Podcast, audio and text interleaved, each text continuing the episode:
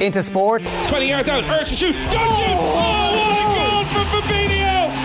Wow! Then get into the all new OTB Sports app. I think when he apologises to me, I probably will say hello to him. Yeah, no. Videos, sports news, live scores, interviews. If Fabregas is going to come up to me in the street and give me some of the mouth that he would have given me on a football pitch, what do we get a slap? Plus, exclusive content on the OTB Podcast Network. The biggest names in sports. Ready when you are. Search OTB Sports on your App Store and download it now. The OTB Podcast Network. Now, we're turning our attention to an interesting study out today on teenage girls in this country and their participation or lack of when it comes to uh, sport. So, what happened here was that Sport Ireland commissioned Women in Sport to establish how to encourage teenage girls to up their activity levels, very simply. And uh, the results are interesting, and we thought we'd have a discussion about them. Very happy to say Nora Stapleton is with us. She is the Women in Sport lead and uh, carried out this study in conjunction with Sport Ireland, former Irish international rugby player as well, of course. And Emer O'Neill, a woman of many talents, PE teacher. You'll see her on the RTE Homeschool Hub. She was in the show a couple of weeks ago talking about the issue of racism, and it's well worth uh, checking out that conversation on podcast or on our uh, social channels as well. Emer, you're very welcome. Thank you very much. Thanks for having me back. No, you're very welcome back. By the way, I read your interview with Shane McGrath in the Mail on Sunday at the weekend and was uh, shocked slash disgusted and holding my knee when I discovered you had eight knee surgeries as part of your US basketball Yeah. career at college. Just the eight. I know, just the eight, and actually, he may have omitted the ankle surgery on the same leg. No, that was there as well. That was there as well. So you're hobbling around. Hobbling around. I'm half the woman I used to be. Well, we have you very much here as a PE teacher, and it's great to get some, I think, on the ground feedback as to what you're seeing Yeah. or what you're not seeing. Uh, Nora Stapleton, you're very welcome as well. Thanks very much, Joe. Yeah, it's great to be on. So, uh, just to give people a sense of the methodology here, it's always interesting. How do we compile these stories, uh, studies, or what's the best way to do it? I mean, I was looking through the full report, and there was like a lot of interview processes. I think with 31 girls, different parts of the country, and interviews with you know a teacher, a parent, or a sports provider as well. Or you got the girls together in pairs and interviewed them that way as well. That was the way you tried to get a sense of where they are in their own life and, and how sport fits into it. That was the, the general plan. Yeah, you've pretty much summarised it quite well there. And um, I think the big thing with those interviews, there was a lot of online work where Women in Sports, the UK company that you mentioned, they track the girls' activity online and they encourage them to, you know, to do blogs and to post images of what they see sport is. Um, and that was really interesting. So a lot of the comments and quotes that were taken from the girls, they were all things that they posted themselves online. So it really gave us an idea of their lives and what they do day to day, and then their attitude towards sport. So that was a big thing for us. Like, what's their attitude towards sport? What are the barriers, the challenges that they experience? What's important in their lives? And then what can we actually do about it?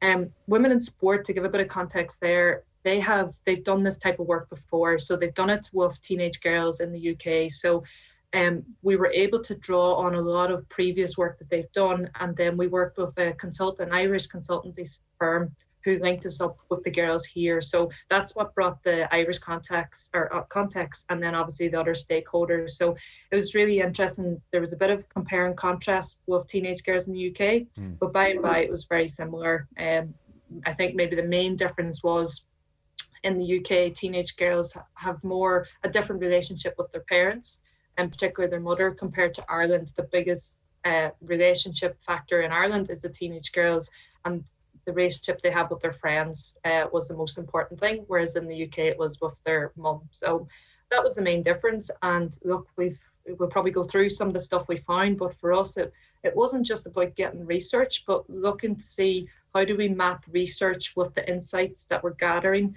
and then how do we develop a resource or tools in order to help sports or help people make make a difference with the information that we find because quite often I find we do all this research and then nobody knows what to do with it. So we're trying to take it one step further. There's loads in the report. Like, for instance, you're, you're, you're trying to get a sense of where teenage girls, we're talking about them, and the report makes this point like it's one homogenous group who think and act in exactly the same way. There's obviously huge uh, variations, I'm sure, amongst many different individuals. But in broad terms, Generation Z, four plus hours on the phone a day. Uh, preoccupations include everything with, you know, obsessions with selfies and appearance is a huge issue at the moment. There's online bullying and some uh, girls limiting their online use as a result. There's increased academic pressure, which is, you know, I, I think a, a, a, generational thing as well. Each generation as we go by has more of a pressure, I think, to perform academically. Uh, sense of belonging, just bored is kind of a thing as well. Reasons for not getting involved in sport then, no friends involved. No friends involved was a big reason. Uh, fear of embarrassment was another reason. Uh, schoolwork pressure was another reason. A couple gave a reason that there's just nothing out there they enjoy. And the most powerful uh, barrier, Nora, was I'm not good enough. As in, I'm not of a sufficient standard to play with you know my uh, the others my age at whatever the chosen sport is. So maybe and that's often based on a limited experience starting out. So you know maybe they went to football training twice weren't that good didn't enjoy it and and pretty quickly concluded I'm not good enough to play this sport so I'm not going to. You, you said that was the most powerful barrier you found. That yeah that and the I'm not sporty and the tagline are the kind of perception of what they think sporty is. So that I'm not good enough, like it, it's such a shame, isn't it? And it was surprising in a way that that's what came through really strong. Um, you said there that you know it could be girls going to football and trying it out a couple times and leaving. It's not even so much that you know it was um, a team sports.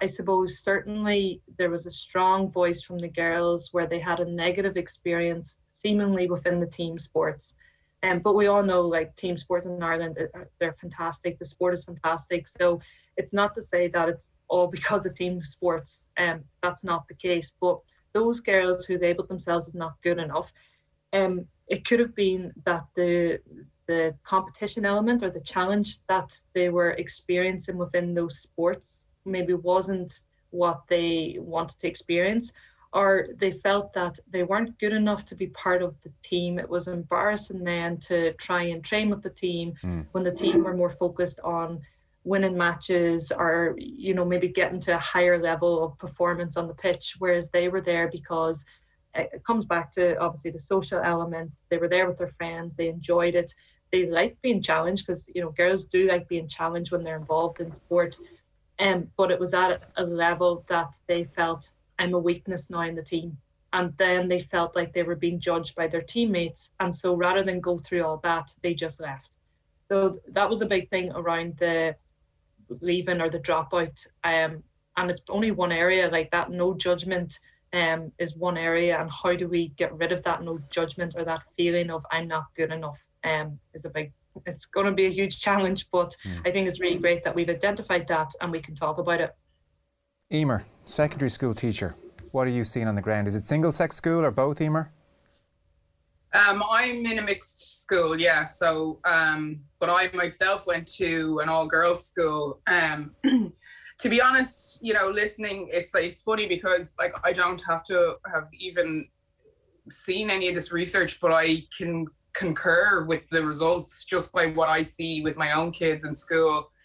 Um, I think the first issue probably is that in primary school, when you're getting the foundation for the prereq for a lot of skills and to be able to, let's say, play team sports, because in primary school level over here, we don't actually have physical education teachers teaching PE. It's just, you know, the classroom teacher. And it's the same if you think of anything, right? So you don't like maths or you don't like history, but if you have a really good maths teacher or a really good history teacher, you, you get the sense of confidence, I suppose, because you're learning more and you start to enjoy the subject a bit more. And I think the same goes for the likes of PE.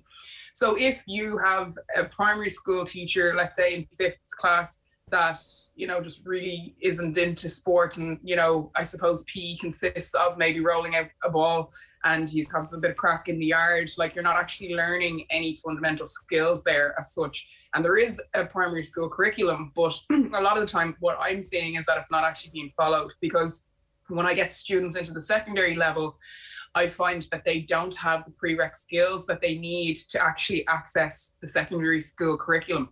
So what I'm finding is I'm having to dip into the primary school curriculum and come right back into you know just throwing catching even running fundamentals um, before i can even get into team sports or anything like that um, like in the states so i'm qualified to teach k through 12 which would be from primary all the way through to secondary because in the states in the primary school level you have a qualified PE teacher that's gone to college for four years and has a degree in, you know, what they're doing. And I think that's a huge deficit that we have in this country. So what I see too is like a, a student that comes to me in secondary school, a girl that is quite proficient, it's actually because of something outside of school. And then that kind of is a bit of a snowball effect because it kind of de- depends on maybe your socioeconomic background, whether or not maybe you can afford to do extracurricular activities outside of school or like for instance my son like a, a lot of it is to do with having that time to even be able to do it. Like you know he has training sessions three times a week and thankfully my husband is really good at making sure he gets there to all those sessions so if you don't have kind of that family backbone pushing it as well and being there to make sure that the kids get to their sessions um, or financially that you can afford to even pay for the outside sessions, kids by the time they're 12 and 13 are so behind those that have actually maybe done a sport uh, outside of school. And that's where that massive deficit i think comes. And then the fear of not being good enough not being picked being one of the huge issues i see in pe um, and of course that not being sporty. But i think we need to change that concept of i'm not sporty and think more about health and well-being. So to maybe not use that word sporty anymore because like sport covers such an array of things. And females in general, studies kind of show that they do pre- prefer individual sports as opposed to team sports. And so the likes, let's say, of, you know, dance, aerobics, um, athletics, uh, gymnastics, swimming, and in PE in Ireland, those subjects are very rarely covered in the PE curriculum because we don't have access a lot of the time um, and also maybe a fear of the subject so itself like so swimming i'd say there's maybe 5% of schools if even that in the country that have access to actual swimming as a part of their pe curriculum. Um, not to mention gymnastics. I know a lot of pe teachers would feel a little bit tentative to go into that area because there is such a high risk of injury and you really need to be quite you know well educated when, when it comes to gymnastics even do it. And then the topic of dance. That's another one, you know, because you think, oh, well, the kids, like, especially if you're in a mixed school now, the boys will be, they won't like to do this. So we just won't do it. The lads will be messing then in the class and she will just scratch the whole thing. We won't do dance. And so then again, the girls miss out again on something that they probably would have really liked. So, like, within my my class, like we do, we try to do new things like yoga, Pilates, bring in meditation and try and get them to find a love for something and understand that walking is a sport hiking is a sport you know going out and um, riding your bike is a sport. You know that you know you don't have to think of it all the time necessarily as a team sport where you need to be getting physical and you know and i'm not saying that there aren't loads of girls out there that love that aspect me being one of them you know that was but it's just not always for everyone. So i think it's so important that we're not finding that drop off you know, and we're only really ensuring that those team sports kids are being facilitated for, but individual sports not so much. Yes. Well, look, you've really touched on something that blew up on the show maybe a month or two ago. We had Professor Niall Moyna on talking about our general fitness, and he was talking about all ages, but certainly when we got into school going age. There was a UCC study recently which showed that the basics of, you know, physical literacy, be it throwing a ball, bouncing a ball, catching, rolling, knowing how to fall, running, all these motor skills that should be mastered early on. When they're arriving to you, Emer, at 12 years of age, they're nowhere near. And so your experience tallies with that uh, survey completely. And so, you know, it's fairly obvious probably what's happened in that society has changed so much. And the days of like, go out and I'll see you in five hours and unsupervised play and climbing a tree and you know, doing different things with your mates in urban areas, certainly, that has all declined massively and it's not coming back. And what we're left with is a national school syllabus, where, as Emer says, it's a you know real lottery as to the quality of national school, primary school teaching you're on the receiving end of. And even if it's good, it's only an hour a week. you know, and there's no dedicated PE teacher. So really, I mean, if, if we're looking at this um, study and it's saying that teenage girls by the age of 12, 13, 14 are writing themselves off as not sporty, it's too late then. So, I mean, Emer, the fairly simple solution is we need a complete overhaul of our national school PE curriculum. Like one hour a week, you know, th- this is a country where it gets dark early, where, you know, as I said, kids, kids aren't out anymore. I mean, really, physical literacy, it's one of the most important things any of us can learn. It should be an hour a day. And I would have when I was teaching PE in the States, my kids had PE every single day. They had an hour of PE every day, every class, one hour every single day. Right. That's why when I came back here, you know, people ask what other subject do I have? And I said, I don't have another subject because in the States, having a physical education degree is a big thing and it's important and you will get all of your hours in PE. Whereas here, you know, the kids, like I'm looking at my school and I fought for it that my kids would get a double class of PE a week um, and even with that, like that's kind of unheard of in most schools. Most schools like that, it is just one hour, and then come fifth and sixth year, it becomes optional, so they don't even have to do it. Mm. Nor that's what jumps out to me, I must say. I mean, when, when uh, these teenage yeah. girls, 12, 13, 14 years of age, as I said, are writing themselves off as just not sporty, it's not for me, it's way too late there. Like, we're going to have to get stuck into this national school situation very quickly, be it a, a designated PE teacher who looks after three or four schools in a local area. Yeah, I wouldn't um, disagree with Emer's points there. I think they're spot on, and and your own. Um, that's probably a lot. Like that is a long term approach, isn't it? And I think is it though? Is it like I, I, well, genuinely? Is that not like a you know? Because we're we're going to have various plans, five year plans, ten year plans. On we go. This would strike me as something government could do. You know, in, in realpolitik time overnight, like within the next three, four, five years, if there was a real concerted effort I don't see why we couldn't have the national school PE syllabus completely overhauled. Like, I, do, I don't actually see why that's long term.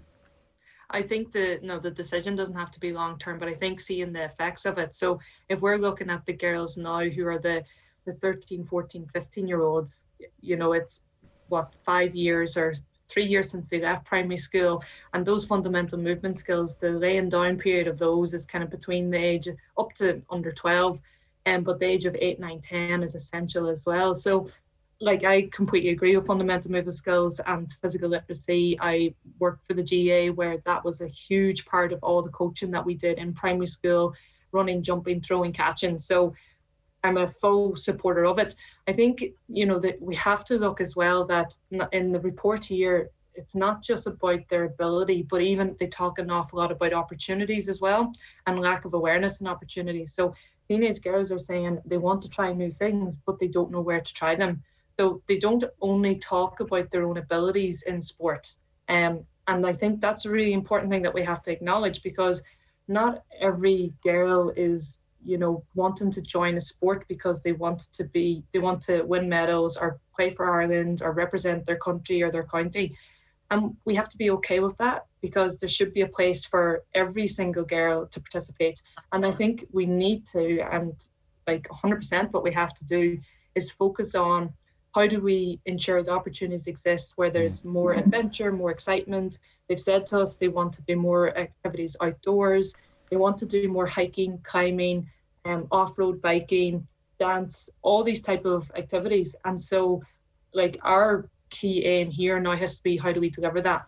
And would the state, would the, sorry to interrupt, would the state not be the obvious answer? Because even there was a 17 year old girl, and it was such a sad comment to read. She said, uh, We're Northsiders. I have a few friends in sports, that, but they're from well off families. It's not the culture here for girls to be into sports. You know, like the, the social aspect of this is significant as well. It would strike me, Nora, at national school level, if you have six, seven, eight, nine, 10 year old girls, 11 year old girls, trying out those different things. You know, like an hour at national school a day, it can be dance, it can be a walk, it can be, you know, a, any number of things which might uh, catch their interest.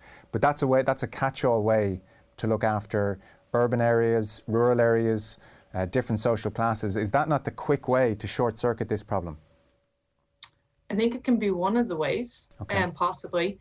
And then I think you even have to look at um, additional interventions in first year, for example, in secondary school, because, well, you know, when you look at primary school kids, they there's activity levels there, and th- those are measured. And you know, when we talk about the national um, the national targets, it's all about 60 minutes a day or one hour a day. And yes, not enough primary school children are doing that that amount. But when they go to secondary school, we know that there's a huge drop off there.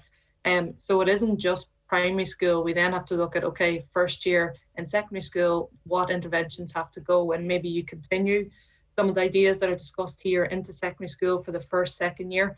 Um, but again, as we've touched on, it has to be more about other opportunities. Like when we looked at the most popular or the most common sports played in secondary school for girls, it was basketball, soccer, uh, football, like GAA football, and camogie. So all team sports. So is it that the girls wanted to play those sports? Are those the sports that we gravitate towards, and they're the only ones that we offer? Um, and so I think you know, when I say long term, short term, in the short term, these are the conversations I think we need to be having. And um, when we're when we have secondary school girls now, what are we going to offer them next week? What are we going to offer them next year? Because they're saying to us like they understand the benefits of exercise, they know it's good for their mental health, and they know they want to be involved.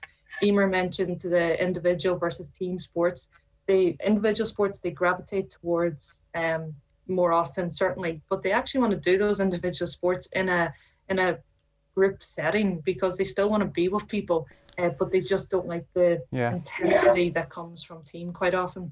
Again, sorry, I'm, I'm, I'm, I'm, I'm making the same point over and over, so I'll make it for the last time. Again, everything you've said, I just think a national school setting is perfect, and it gives them a base when they head into secondary school where they've, a, you know, more of a confidence, and all the things Emer's talking about come to the fore. Then, Emer, do you want to come in on, on any of this?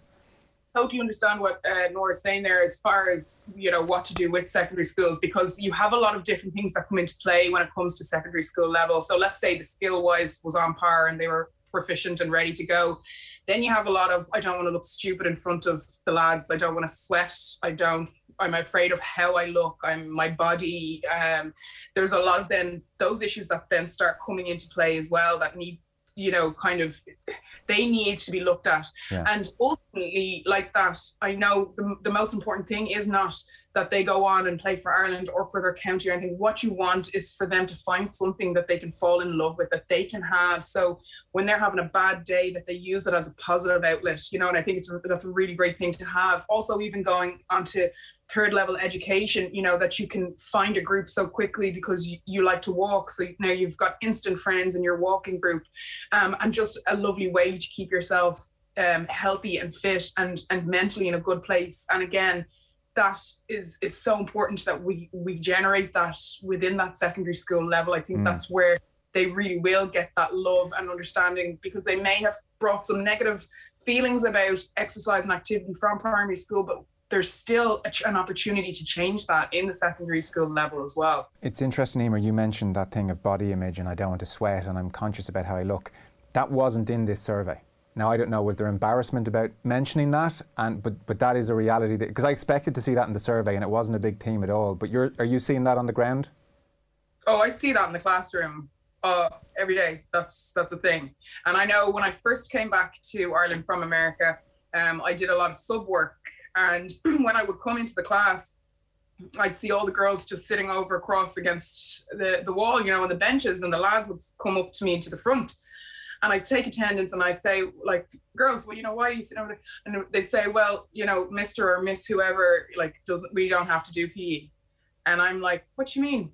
And they'd be in their uniforms and they're like, oh, and then it would, all the excuses would come. I have, I don't have my gear. I have a note from my mom. And, and that would be a huge thing. Like the parents would literally be writing notes to get their kids out of having to even do PE, or if their friend that day is not doing PE, suddenly they don't have their gear.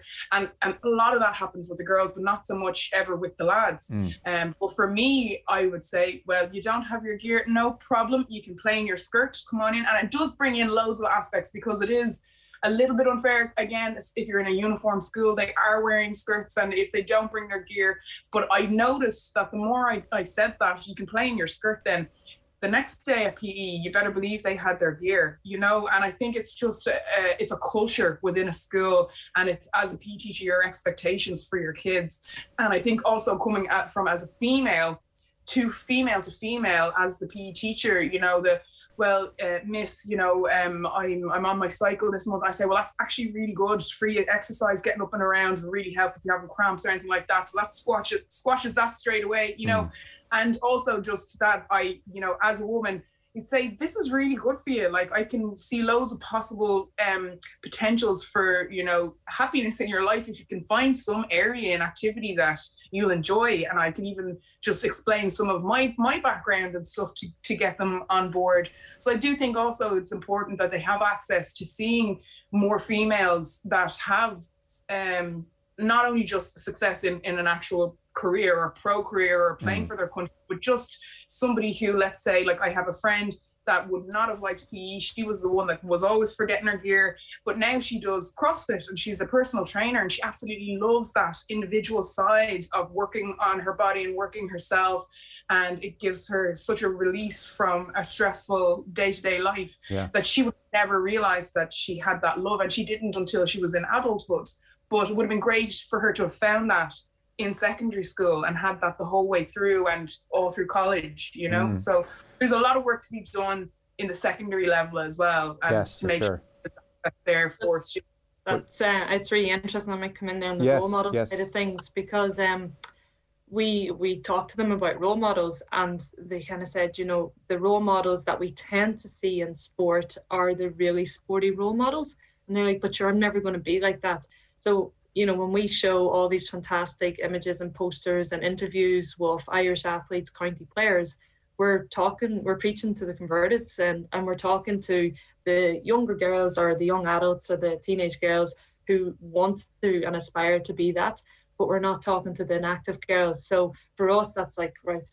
We need to completely change um, Yeah. who the influencers are for these girls and who we get to talk to them and who they're going to resonate with. And and like it came into the whole micro and macro trends as well. So they'd be more interested in listening to someone like the examples you used there, Emer, but listen to someone who's into sustainable fashion and now enjoys running or you know is now exercising and doing X, Y, and Z. They're the people who they're going to um, resonate with. Yeah. And Nora, I'm right in saying that the idea of body image and not wanting to sweat and all the things Emer mentioned that she has seen and I kind of expected to see in this survey, they didn't jump out massively in this survey. What's your sense of that? Was there an embarrassment raising those issues, do you think? Or were they there and maybe just not reflected as much in the report? Um, I think it's the latter because when we went back to the consultants, we asked them that because we were like, that's a bit weird. It kind of it doesn't match a lot about a lot of what we know. So um, they did say that, which was even more surprising, they asked the girls about exercising with boys and they kind of shrugged their shoulders and they're like, yeah, that's fine. Right. If it's something that um, if it's something new, exciting, and something they've never tried before, it wasn't an issue for them because I would have always been the type of person, even, you know, when we talk about PE and secondary schools, I don't understand schools that have boys and girls doing PE together. I think it's just so off putting for the girls. Um, but yet these girls were saying, no, like if I was to rock down somewhere and that was, if it was, you know, a, an activity where it was fun, exciting, there was a social element, like they all want to be able to put it on Instagram afterwards. All these things come into play, and they would do it with the boys. So we're still unsure of that one. Right, okay. Emer, what's your sense? Would you splitting teenage boys and girls up for PE? Because it sounded like you, you you have them both together and get them involved together. Yeah, like it's a tough one because I like the the sporty kids in the school, you know, that let's say do play for their county teams and some even represent Ireland, like they absolutely love having sport with the lads because if it was a just all the girls, there wouldn't be as much activity. It wouldn't be as physical, and so like it's it's a very it is a very difficult one because like I end up having to put in different rules where like you can't score until at least five girls on your team have touched the ball or you know Mhm. you, you literally have to put them in otherwise the boys just take over the whole game and you'll find that the girls are not even moving they're literally stationary while the lads are sprinting and you know doing everything sweating and really getting a nice aerobic uh, exercise out of it where Mm. the girls are stationary because they're being completely ignored because let's say one time that they were past the ball, they dropped it. So now it's like don't pass to the girls, you know. So you'd have to put in rules to really ensure that there is that engagement. I like the idea of you know bringing in new things like that, so that it's not always maybe the, the activity that would suit the lads and in fact you know you'd bring in something new like yoga you'd bring in something new like pilates and that everyone is trying it out new for the first time. I think what's hard is that obviously, you know, a lot of lads would be very familiar with football. They're out playing football every day when they get home. They're in clubs. They've been playing it since they're knee high. Um, and then girls don't have that same uh, skill level. So obviously that's quite daunting. Um, another factor that I think comes in um, too is uh, exams, examination years. Like I find that in third year and sixth year is when I get girls come to me and say, "Look, I've talked it over with my parents and stuff, and we've decided um, I'm gonna, I'm not gonna play basketball anymore. I'm not go, I'm leaving the athletics team." Or, or it happens, all, it happens every year. I just wait for it, and, and I've tried so many different techniques to try and stop that drop off because they they don't quite get it, but they're the years that they need that physical engagement more than anything and in fact helps them to retain the, the information um, and, and it's and i don't know if it's a, a case of that parents you know that we need to sit down and talk with parents and express that taking your child out of sports during their examination is actually the worst thing you could do for them mm. you know that they read and it's so possible because like I, I don't and I don't know about you know but I've done it myself where you know, I juggled like probably four different teams in a year while I was, you know, uh, in sixth year doing the leaving. And that included, you know, traveling from Bray to Dublin to Drimnagh, back again, arriving home at 10 o'clock at night, going back into school the next day, training with two other teams. It is definitely possible. And one thing I think for me that it taught me was discipline, time management, um, and there's so many different positives to it. But where you take that suddenly out, and now it's only just focused on studying you know, I think when you're told you have exactly an hour and a half to do your work in because you have A, B, or C other things that you need to do, you get your work done. Whereas when you have the whole day to do it, perhaps a few Instagram posts come in, a little bit of, you know, wandering might happen. And I think that, in fact, even though parents and kids are trying to do the right thing to try and give themselves more time and more dedication to academia the other side of the physical activity and the mental side to that is really really suffering mm. you know yeah uh, it was interesting, Nora, as well, that actually um, motivation was a factor. Like there was definitely a cohort who said, "Look, I know this is good for me, but you know, it's hard." And actually, some of them expressed a guilt over their physical health, and they knew I should, they like I should be doing this. I certainly didn't get the sentiment, and like it would have been so disappointing if we were still getting it in 2021. But I didn't get the sentiment expressed that they, that sport was seen as more of a male pursuit than for girls. I think there was an understanding I should be doing this, and this is for me as well. Yeah, there there really was. Um, and the guilt factor was please don't tell me I should be active because it's good for my mental health. It, you know, that was like I, I don't want to hear that anymore. I know that. Mm. Um, so those motivation factors, it's like because when they when they felt like that they did exercise kind of sporadically so they're like oh i know that's good for me i should go for a jog and they'll go for a two or three k jog or something like that so i mean look fair play to them they were doing something mm. but the reason it was so sporadic is because they didn't have anything consistent that they were involved in so a lot of the time you know when they've already dropped out of their sport and then they don't know what they can do in order to get that kind of euphoria that you get from exercise. They don't know where to find it and they don't know what that feels like anymore. Um, and when they did the joint or the paired interviews with their friends who were sporty and they were listening to their friends talk about what they got from sport, they were just like so kind of overwhelmed by it and were really a bit in awe of like, oh God, I, I don't even know what that feels like. And so that's the saddest thing. And and and also it's kind of like, well, if we can give that to girls and let them experience that feeling of what they get from sport and exercise on a consistent level through multiple different types of activities that they might be interested in then suddenly we've reframed it for them. Yes. Um, and so it comes back to that idea of sport is not just the team sports that you might have played before. Sport is so varied and so exciting and it's everything from as we talked about your hiking to your cycling, to your mountain biking, to your dance, your ballet, what you know, to your Joe Wicks that you might do at home. That's if that's how you squeeze it in, that's how you squeeze it in. But um, it's reframing it, and it's kind of I said at the start, you know, for us, it's not just about being able to say, here's a report, off you go, and hope that people use this information. We've, we've actually just later today announced um, Girls Get Active Hackathon because a key message from the report as well was to give girls a voice um, because they're seeking this independence and they want to feel empowered by the decision they make and they want to feel involved in the sport that they get to play. Um, so we're trying to I guess, do something a little bit different in Sport Ireland because when we talk about these opportunities, we do have a chance with our local sports partnership network to try and provide these opportunities um, in the locality. Um, and you know, when we do that as well, because it's through the local sports partnerships, we have an opportunity to maybe reduce that barrier that might come with financial costs and things like that. So the whole idea, and particularly around this research, we were looking at well, what might work in disadvantaged areas um, across Ireland as well. So what we're doing is we'll do this hackathon, which is basically an online brainstorming exercise. We're inviting anybody in the public to get involved, but we really 100% want teenage girls and particularly teenage girls who don't think of themselves as sporty, so that inactive teenage girls.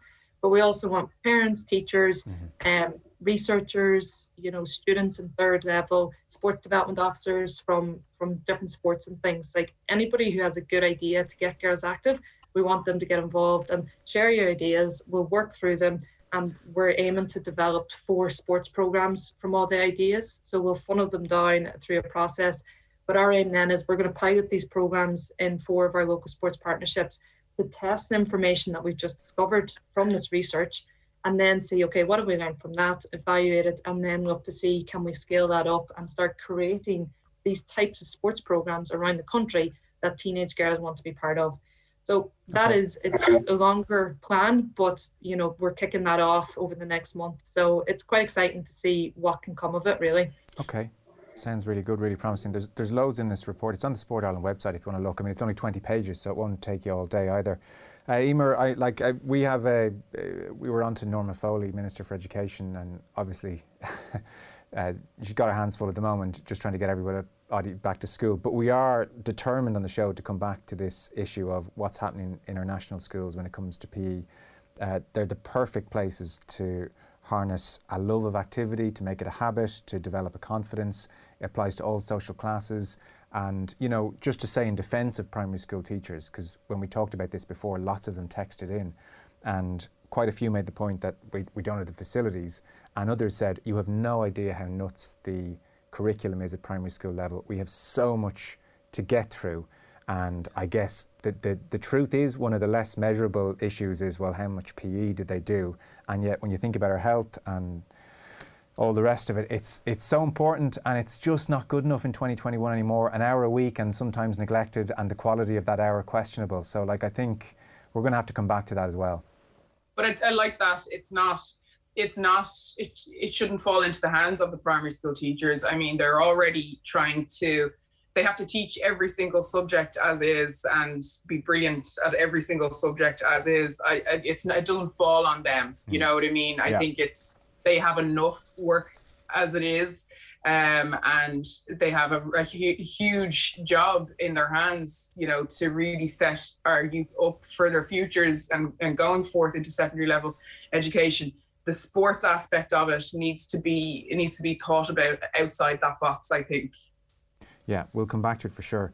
Listen, a really great chat, loads in that for people, I suspect. Nora Stapleton, uh, the Women in Sport lead with Sport Ireland on this uh, report published today, and Emer O'Neill, PE teacher. Thanks so much. Appreciate it, guys. Thank you so much. Thanks. That was an OTB Podcast Network presentation.